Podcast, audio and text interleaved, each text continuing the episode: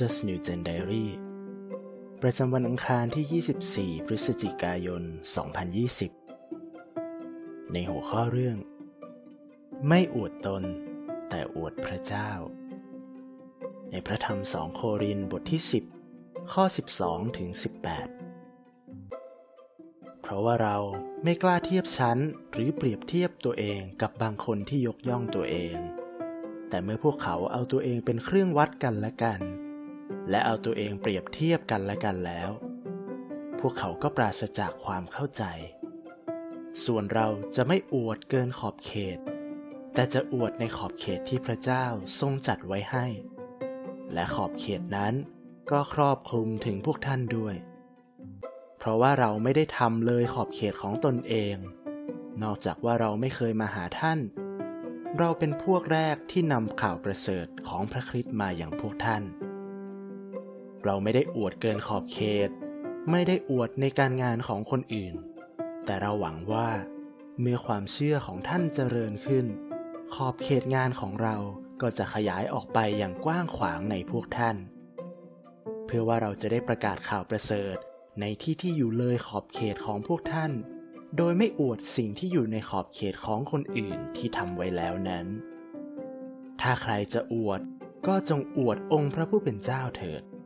เพราะว่าคนที่ยกย่องตัวเองจะไม่ได้รับการรับรอง แต่คนที่พระเจ้าทรงยกย่องต่างหากจะได้รับ ข้อสังเกต เปาโลใช้วิธีการใด ในการประเมินว่าผู้ใดเป็นอัครทูตปลอม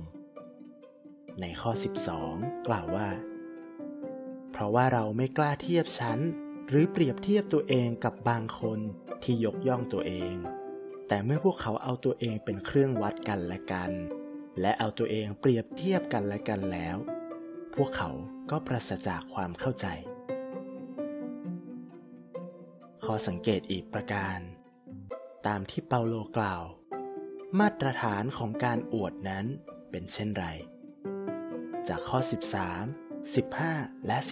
17 กล่าวว่า ส่วนเราจะไม่อวดเกินขอบเขต แต่จะอวดในขอบเขตที่พระเจ้าทรงจัดไว้ให้ และขอบเขตนั้นก็ครอบคลุมถึงพวกท่านด้วย เราไม่ได้อวดเกินขอบเขต ไม่ได้อวดในการงานของคนอื่น แต่เราหวังว่าเมื่อความเชื่อของท่านเจริญขึ้น ขอบเขตงานของเราก็จะขยายออกไปอย่างกว้างขวางในพวกท่าน ถ้าใครจะอวด ก็จงอวดพระผู้เป็นเจ้าเถิด การตีความ เหตุใดเปาโลจึงเปรียบเทียบมาตรฐานในการอวดของท่าน กับการอวดของพวกอัครทูตปลอม การไตรตรอง คุณคิดอย่างไร เมื่อได้อ่านข้อความว่า ถ้าใครจะอวด ก็จงอวดองค์พระผู้เป็นเจ้าเถิด การนำมาปฏิบัติ มีอะไรที่คุณรู้สึกอยากอวดบ้างหรือไม่ คุณจะตั้งใจทำสิ่งใด เพื่อให้การอวดนั้นเป็นการอวดองค์พระผู้เป็นเจ้า ไม่ใช่การอวดตัวคุณเอง บทขยายความ จากข้อ 11 ประโยคที่ว่า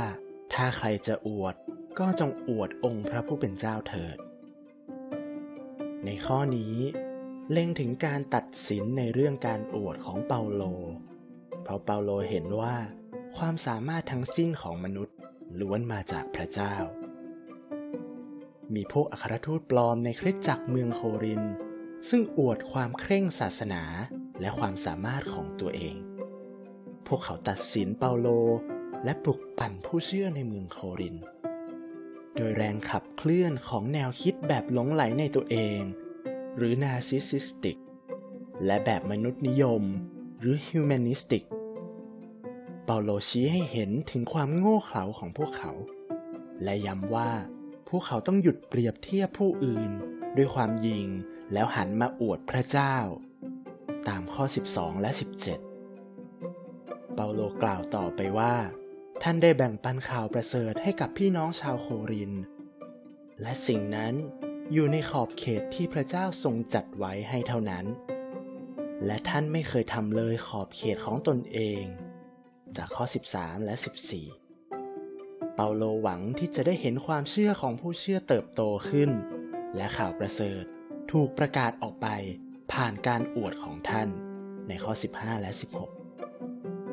นี่แหละ เป็นทัศนคติที่เหมาะสมสำหรับอัครทูตของพระเจ้า แล้วคุณละ่ะ มีสิ่งใดที่คุณมักจะอวดตัวเองหรือไม่ อธิษฐานขอให้เราย้ายศูนย์กลางชีวิตของเรากลับมาที่พระเยซู เพื่อที่เราจะสามารถอวดได้ในพันธกิจแห่งการประกาศข่าวประเสริฐ ให้เราอธิษฐานร่วมกันครับ ข้าแต่พระบิดา ขอทรงช่วยข้าพระองค์ให้เลิกที่จะโอ้อวดตัวเอง แต่กลับมายกย่องพระนามของพระองค์ และอวดพระนามของพระองค์เพียงผู้เดียว